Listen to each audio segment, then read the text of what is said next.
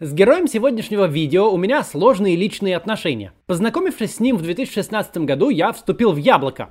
Мы вместе провели несколько кампаний разной степени успешности, и в какой-то период мы обстоятельно общались несколько раз в месяц.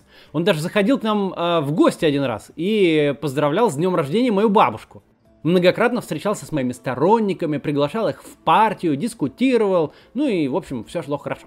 Но потом вдруг он решил, что со мной нужно воевать и уничтожить меня политически. Выпустил от имени Яблока за своей подписью официальный документ о том, что я являюсь главой агрессивной секты, которая разжигает в партии вражду и хочет ее развалить. О том, что Явлинский без видимой причины может перестать брать трубку и начать с тобой войну, мне говорили многие.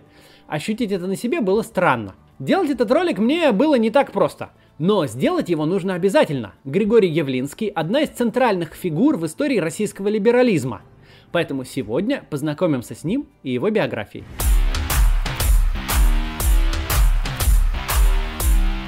Григорий Явлинский родился и ходил в школу во Львове, Затем уже в Москве он окончил Плехановский институт, старейший российский экономический вуз, который еще с дореволюционных времен готовил управленцев и экономистов. После окончания аспирантуры работал в НИИ при Министерстве угольной промышленности специалистом по нормированию труда. То есть выезжал к месторождениям, вместе с шахтерами спускался в забой и фиксировал все этапы их работы. Однажды даже попал под завал. Пришлось 8 часов простоять в ледяной воде, всех спасли, но три человека потом умерли в больнице. Это к тому, что Явлинский, в отличие от некоторых других политиков, вполне себе представляет, как живут обычные люди. Потом Явлинского перевели на работу в НИИ труда, Госкомитета по труду и э, социальным вопросам. Там он работал до 1989 года, когда один из его преподавателей по Плехановскому институту, Леонид Абалкин, был назначен заместителем председателя Совета Министров и позвал его к себе на работу. Еще через год Верховный Совет РСФСР утвердил Явлинского заместителем председателя Совета Министров России и председателем Государственной комиссии по экономической реформе. Это была очень высокая государственная должность и очень важная. Конец 80-х – это позднеперестроечные годы, это было то время, когда уже стало понятно, что очень масштабные рыночные реформы назрели и даже перезрели. Страну нужно спасать. Все отрасли народного хозяйства, кроме разве что оборонки, были в полной разрухе. Людям было буквально нечего есть. В магазинах было пусто, продукты распределяли по талонам. Предприятия разорялись и не могли платить сотрудникам зарплату. В общем, реформы были нужны и реформы кардинальные – вот эта задача и была поручена команде, которую возглавлял Явлинский. Вместе с экономистом Станиславом Шаталиным, Михаилом Задорновым, Евгением Ясиным и Сергеем Алексашенко и еще несколькими экспертами они разработали программу, которую назвали «500 дней». Программа 500 дней базировалась на трех принципах. Приватизация государственной собственности, децентрализация управления экономикой и демонополизация – по задумке авторов, переход к рынку должен был осуществляться прежде всего за счет государства, а не за счет простых людей. И задачей было все, что возможно, взять у государства и отдать людям. Они хотели, а, например, чтобы за советские деньги, которые лежали на сбербанковских э, счетах, на сберкнижках и к тому моменту были фактически уже обесценены, можно было покупать грузовики, маленькие магазины, прачечные, химчистки, землю, то есть средства производства, чтобы появился средний класс, фундамент экономики. Предполагалось, что потом этот средний класс будет выкупать акции крупнейших предприятий. Это был бы справедливый вариант приватизации, вместо того, который пришлось осуществлять потом, э, когда уже невозможно было осуществлять другой, когда ситуация дошла до предела. Но, э, тем не менее, эти предприятия по результату проведенной приватизации достались небольшой группе людей, позже прозванных олигархами. Также программа 500 дней предполагала свободную торговлю, устранение государства от регулирования экономики и создание условий для частного предпринимательства. Программа была поделена на несколько этапов. Первый этап – 100 дней. Приватизация жилья, земли, мелких предприятий, акционирование крупных предприятий, создание резервной э, системы, то есть Центробанка, на базе Госбанка СССР. Второй этап – 150 дней. Либерализация цен, то есть после приватизации. И ожидалось, что тогда не будет такой громадной инфляции, потому что денежный навес, о котором мы говорили в видео про шоковую терапию и про реформы Гайдара, уже не будет существовать, так как деньги будут потрачены на покупку госсобственности. Такой был план. И он мог сработать, если бы его своевременно ввели. Но третий этап программы 500 дней подразумевал стабилизацию рынка, а четвертый этап 100 э, дней – начало экономического подъема. Важным моментом было еще и то, что программа была рассчитана на весь Советский Союз, предполагала сохранение как минимум единого экономического пространства. К 1 сентября 1990 года программа 500 дней и 20 законопроектов в ее поддержку были представлены на э, рассмотрение Верховного Совета. Однако параллельно, по заданию председателя Совета министров СССР Николая Рыжкова, разрабатывался альтернативный проект, так называемые основные направления развития. И Горбачев предложил объединить эти две э, программы в одну. Они, конечно, были совершенно несовместимы. Явлинский был категорически против и вместе со всей командой ушел из правительства. Позже он вместе с единомышленниками создал и возглавил Центр политических и экономических исследований «Эпицентр». В 1991 году после провала путча Явлинский вновь ненадолго оказался в правительстве. 24 августа был создан Комитет по оперативному управлению народным хозяйством СССР. Он временно выполнял функции правительства. Возглавлял комитет Иван Силаев, а Явлинский вместе с Аркадием Вольским и Юрием Лужковым были назначены его заместителями. Также Явлинский вошел в политический э, консультативный совет при президенте СССР и по поручению Горбачева со своей командой готовил договор об экономическом сотрудничестве между республиками СССР. Мы за союз, за единое экономическое пространство, за экономический договор – но считали и считаем, что достижение всех этих непременных атрибутов рыночной экономики возможно лишь на основе заинтересованности и добровольности. Договор предполагал сохранение единого экономического пространства на территории Советского Союза, вне зависимости от того, какую политическую форму примут отношения между республиками. Речь шла о едином таможенном пространстве, банковском союзе, единой валюте, общем законодательстве в э, части свободы торговли и приватизации. По сути, это было что-то вроде Евросоюза, то есть государства могли оставаться независимыми, но была бы общая экономическая зона. В отличие от европейских стран, советским республикам не надо было создавать единое экономическое пространство с нуля, а нужно было только сохранить и модернизировать то, что уже существовало. В ноябре 1991 года договор об экономическом сотрудничестве подписали 13 республик из 15, кроме Азербайджана и Грузии. В том числе на правах наблюдателей Прибалтийские республики подписали этот договор.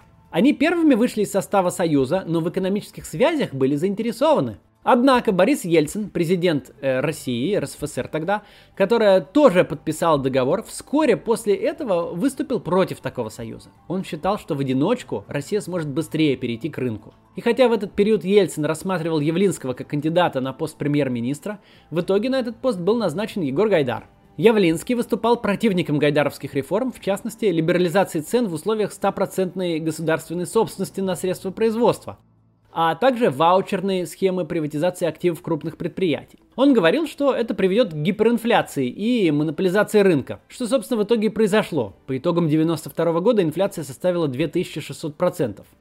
Все ранее замороженные и фактически обесцененные советскими правительствами сбережения людей превратились в тыкву. А госкорпорации оказались в руках олигархов. Но это было немного позже, а в 1991 году, после подписания Ельцином Беловежских соглашений, которые документально закрепили распад СССР, Явлинский в знак несогласия с этим вновь ушел из правительства. Тогда же, в конце 1991 года, руководителем Нижегородской области стал 32-летний Борис Немцов. По образованию Немцов был физик, и хотя у него был опыт общественной и депутатской деятельности, но для руководства областью ему требовались в команду опытные люди. И вот, по приглашению Немцова, Явлинский со своими сотрудниками по эпицентру стали готовить программу проведения рыночных преобразований в Нижегородской области.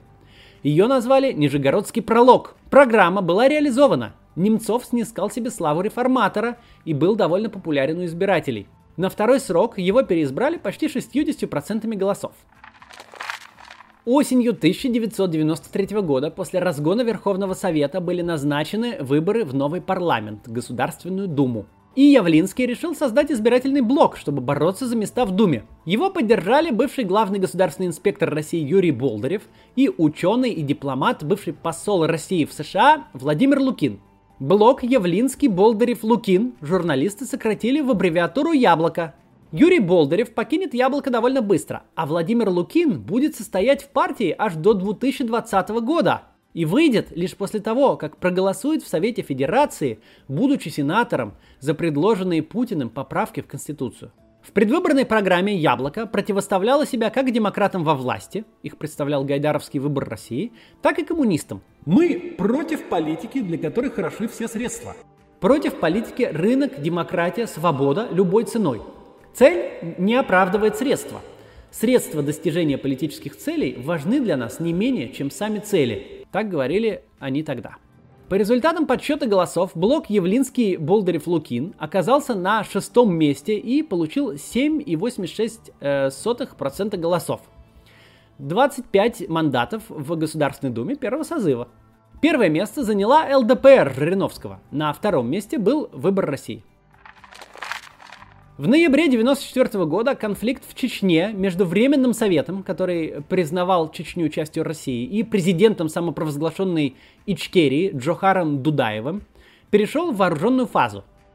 В поддержку Временного Совета Россия отправила военную технику в сопровождении российских военнослужащих, которые попытались взять Грозный, но не смогли.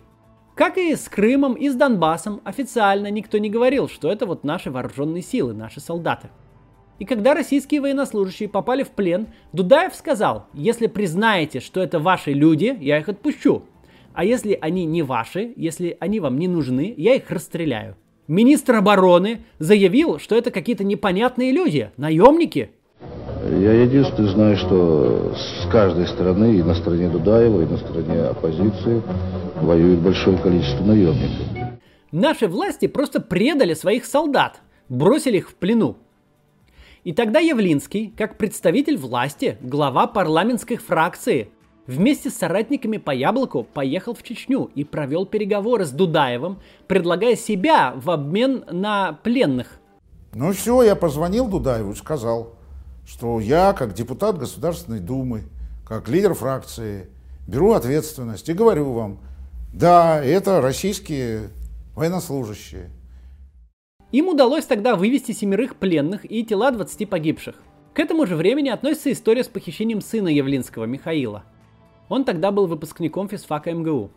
Его похитили неизвестные и отрезали ему палец. Палец прислали родителям с запиской, в которой было сказано, что если Явлинский не прекратит заниматься политикой, то разделаются со всей семьей. К счастью, Михаила потом отпустили. Ему сделали восстановительную операцию, но музыкой он заниматься уже не мог, хотя до этого был талантливым пианистом.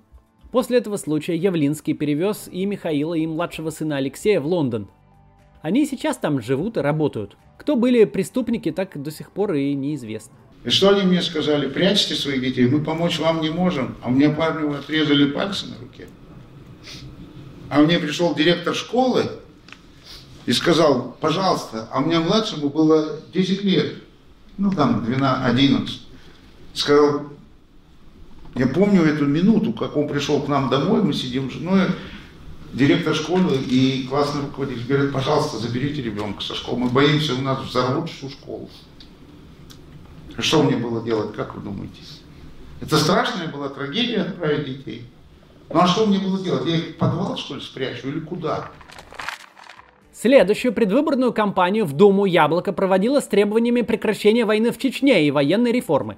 Выборы были уже в 1995 году, потому что Первая Дума изначально избиралась только на два года. Что касается экономических требований, то речь по-прежнему шла о демонополизации, а также Яблоко жестко критиковало правительство. На выборах удалось набрать почти 7% голосов. Фракция Яблоко увеличилась до 45 человек. И это был лучший результат за всю историю. Первое место тогда заняла КПРФ. Также 5% барьер преодолел блок Черномырдина, Наш Дом Россия и ЛДПР Риновского. Во время думской кампании Явлинский стал лицом Яблока. От э, имени Яблока он э, давал интервью, дискутировал с оппонентами, даже встретился с канцлером Германии Гельмутом Колем. Поэтому никого не удивило, когда в следующем году он заявил о намерении баллотироваться в президенты. К 1996 году Ельцин из-за тяжелой экономической ситуации, вызванной реформами, войны в Чечне, конфликта с Верховным Советом потерял былую популярность. Да и здоровье уже было не то говорили, что он не планировал участвовать в президентских выборах, но он поменял свое мнение из-за победы КПРФ на выборах в Госдуму. Поэтому основная борьба развернулась между Ельциным и Зюгановым. Явлинский был представителем третьей силы, оппозиционной первым двум кандидатам. Также в президенты баллотировался э, лидер ЛДПР Владимир Жириновский, врач-офтальмолог Святослав Федоров и генерал Александр Лебедь. По всем рейтингам Зюганов обходил Ельцина. Поддержку действующего президента развернули масштабную кампанию «Голосуй или проиграешь», в которой участвовали звезды эстрады.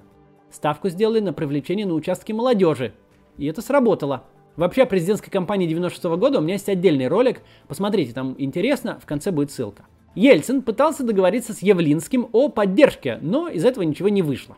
В итоге Явлинский в первом туре занял четвертое место, набрав 7,35% голосов. Ну а после второго тура, как мы знаем, президентом снова стал Ельцин. В 1997 году Борис Немцов, с которым Явлинский сотрудничал еще во время его губернаторства в Нижнем Новгороде, стал первым вице-премьером. Были разговоры, что кто-то из Яблока может войти в состав правительства, но этого так и не произошло. В 1998 году, после обвала пирамиды ГКО и начавшегося кризиса, Ельцин отправил в отставку правительства, и Явлинский предложил на пост нового премьера кандидатуру Евгения Примакова. Несмотря на то, что Яблоко поддержало его во время голосований, в Госдуме никто из представителей фракции в правительство не вошел. В 1999 году коммунисты добились голосования в Думе по вопросу импичмента Ельцина. Его обвиняли в подписании Беловежских соглашений, разгоне Верховного Совета, развязывании войны в Чечне, ослаблении обороноспособности страны и геноциде российского народа. Фракция «Яблоко» частично поддержала обвинение в разгоне Верховного Совета. За проголосовали 24 из 45 депутатов фракции. И в развязывании войны в Чечне 37 из 45 депутатов. Явлинский голосовал за импичмент только по пункту о войне в Чечне – потому что он все эти годы последовательно выступал против войны. 31 декабря 1999 года Борис Ельцин неожиданно объявил о своей отставке. Сегодня я в последний раз обращаюсь к вам с новогодним приветствием. В 2000 году были запланированы президентские выборы. Явлинский в своей предвыборной кампании критиковал действующий режим, Одним из главных объектов критики была Вторая Чеченская война, которую власти обещали закончить со дня на день. Явлинский крутил вот такие вот предвыборные ролики э, по телевидению. Да, приехали. А вы, молодой человек, за кого голосовали? Да мне по барабану было, я на выборы вообще не ходил. Дай прикурить. А я ходил. Везде писали, мол, безальтернативные. Я и не разобрался. Да за экономиста надо было голосовать. За Григория. Как там, Явлинского. При нем мусорабы так не беспредельничали, как сейчас. Да. Голосуй за свое будущее. Разум, воля, результат. От сотрудничества с Путиным Явлинский отказался с самого начала. Он уже тогда говорил о том, что практика передачи власти преемнику несет риск развития в России авторитаризма – мы оставляем за собой право оставаться свободными людьми, говорить то, что мы думаем. Мы э, оставляем за собой право э, размышлять о судьбе нашей страны и о самых сложных ее проблемах, не просто отдавая честь тому, кто сейчас назначен, будь ли это представитель Комитета государственной безопасности или еще другой человек, получивший наследство власть в России. А мы оставляем за собой право делать и думать так свободно, как считаем это... Как мы знаем, президентом тогда был избран Путин в первом туре, а Явлинский занял третье место после Зюганова, набрав 5,8% голосов. В Москве Явлинский получил около 1 миллиона голосов, 18,5%. Как и во время первой чеченской кампании, так и во время второй Явлинский выступал против боевых действий. Тогда случился Норд-Ост, Группа чеченских террористов захватила театральный центр на Дубровке и удерживала в заложниках больше 900 зрителей и артистов мюзикла. Боевики потребовали в качестве переговорщиков прислать Анну Политковскую, Григория Явлинского и Ирину Хакамаду, потому что знали, что они выступали против войны. Кремль дал согласие на эти переговоры, и Явлинскому удалось тогда вывести из здания 8 детей. В 2002 году «Яблоко» было зарегистрировано как партия, до этого оно считалось общественным движением. В 2003-м Яблоко в четвертый раз участвовало в выборах в Госдуму, но не преодолело 5% барьер. Ну то есть как не преодолело? С победой в выборах Явлинского успел поздравить даже Путин. Но потом приехали аномальные голоса, где при явке в 100%, 100% э, избирателей проголосовали за Единую Россию. И Яблоко опустилось чуть ниже 5%. С тех пор либеральной фракции в федеральном парламенте больше нет. После этого Явлинский фактически отошел от публичной политики. В 2004 году он отказался участвовать в президентских выборах. в 2008 не стал выдвигать свою кандидатуру на пост председателя «Яблока». Новым председателем партии стал Сергей Митрохин. Явлинский же, оставшись э, лидером партии, вошел в политический комитет – в эти годы он э, преподавал в Высшей школе экономики, работал над экономическими проектами. В частности, в 2009 он предложил программу «Земля, дома, дороги», которая должна была помочь России выйти из экономического кризиса и перейти к росту. По этой программе предполагалось, что государство будет выделять гражданам небольшие участки в 30-60 соток под строительство домов и выдавать кредиты на строительство. Таким образом, по задумке Явлинского, можно было бы решить жилищную проблему в стране, расширить внутренний спрос и преодолеть демографический кризис. Программу «Земля, дома, дороги» передали премьеру Путину и президенту Медведеву. Но на этом э, все и закончилось. Надо сказать, что с точки зрения урбанистики к этой программе есть вопросы.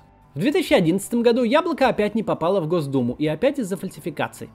Но Григорий Явлинский стал депутатом Законодательного собрания Санкт-Петербурга. В 2012-м Явлинский пытался выдвинуться в кандидатом на президентских выборах, но его не зарегистрировали. В подписях за выдвижение было выявлено 25% брака, что гораздо больше допустимого. А собирать нужно было тогда 2 миллиона подписей, что безумно много. Зато зарегистрировали для участия в выборах Михаила Прохорова, который 2 миллиона подписей типа честно собрал как-то очень быстро. Но вот как раз те президентские выборы и предшествующие им думские 2011 это был самый пик протестных настроений э, в России. Люди тогда протестовали против фальсификаций на выборах, проходили митинги за честные выборы. Явлинский тоже принимал в них участие и выступал со сцены. В 2014 году, когда начались события на Украине, Явлинский осудил крымский референдум и присоединение полуострова. И он сам говорил, и в многочисленных заявлениях Яблоко неоднократно подчеркивалось, что война с Украиной – это преступление, что помимо всего прочего это вредит и имиджу, и экономике России. Главное, мы считаем, что э, создание ситуации угрозы войны с Украиной является государственным преступлением. Мы считаем, что создание самой угрозы войны, даже это является. Мы резко выступили против решения Совета Федерации и резко выступаем против всяких провокационных действий в отношении Украины. Вы знаете, это... По сути, Яблоко тогда было единственной политической силой, которая последовательно выступала с такими заявлениями. Надо сказать, заявлениями очень непопулярными на фоне массового ликования по поводу возвращения в родную гавань. В 2018 году Григорий Явлинский снова выдвинулся на пост президента. Наверное, вы помните эту кампанию. Я тогда немного пытался помогать ему, консультировал его лично и немного пытался помочь с организацией кампании. Я тогда считал, что возможно заинтересовать новой аудитории опытным и последовательным политикам. Но в итоге из этого ничего не получилось. Пластмассовый мир победил. Макет оказался сильней. Последний кораблик остыл. Последний фонарик устал. А в горле комья воспоминаний. Он моя оборона. Солнечный зайчик стеклянного глаза. Моя оборона. У нас в стране никогда не будет нормальной политики, если человек, который всю жизнь отстаивает свои принципы, каждый раз получает помои ведрами на свою голову, когда собрался пойти на выборы. Причем помои от вроде бы людей тех же взглядов. Пока общество так относится к политическим лидерам, выражающим их взгляды, выискивая у них мелкие косяки и раздувая их для уничтожения политической репутации, не будет у нас никаких нормальных политиков. Явлинский на протяжении последних 30 лет – твердо и крепко стоит на своих убеждениях, не меняя взглядов ни под каким давлением, ни с какой стороны. Все бегут воевать в Чечне, он против. Все бегут поддерживать Путина, он против. Все бегут воссоединяться с Крымом, он против. И всегда он за европейский путь развития, демилитаризацию, честные выборы, суды и независимые СМИ. Я такое уважаю. Партия и сам Явлинский неоднократно подставляли плечо гражданскому обществу. Именно от Яблока я пошел наблюдателем в 2011 году. Кроме меня, Яблоко тогда назначило еще 3000 наблюдателей, провело тренинги, я присутствовал в зале и слушал впервые, было очень необычно. Яблоко же прислало мне письмо с предложением стать муниципальным депутатом в 2012 году. Так я попал вообще в политику. А в 2017 партия выдвигала тысячу наших кандидатов в депутаты в муниципалитеты Москвы. По факту партия, во всяком случае федеральная ее часть, это личный политический проект Григория Явлинского. Сейчас она переживает не лучшие времена, и организационно в ней большие проблемы. Но идеологический и политический, и Явлинский, и Яблоко всегда держали адекватные позиции. Я считаю, что независимо ни от чего, мы должны ценить таких политиков. Я вступил в партию в 2016 году. Так как я там занимаюсь реформированием, меня пытались исключить дважды, в 2017 и вот сейчас в 2020. О том, стоит ли нам с вами заниматься политикой на базе яблока, или стоит ли создавать новую партию, мы еще отдельно поговорим. Но чтобы об этом говорить, важно понимать, кем партия создана и на чем строилась. Так что вот, до завтра.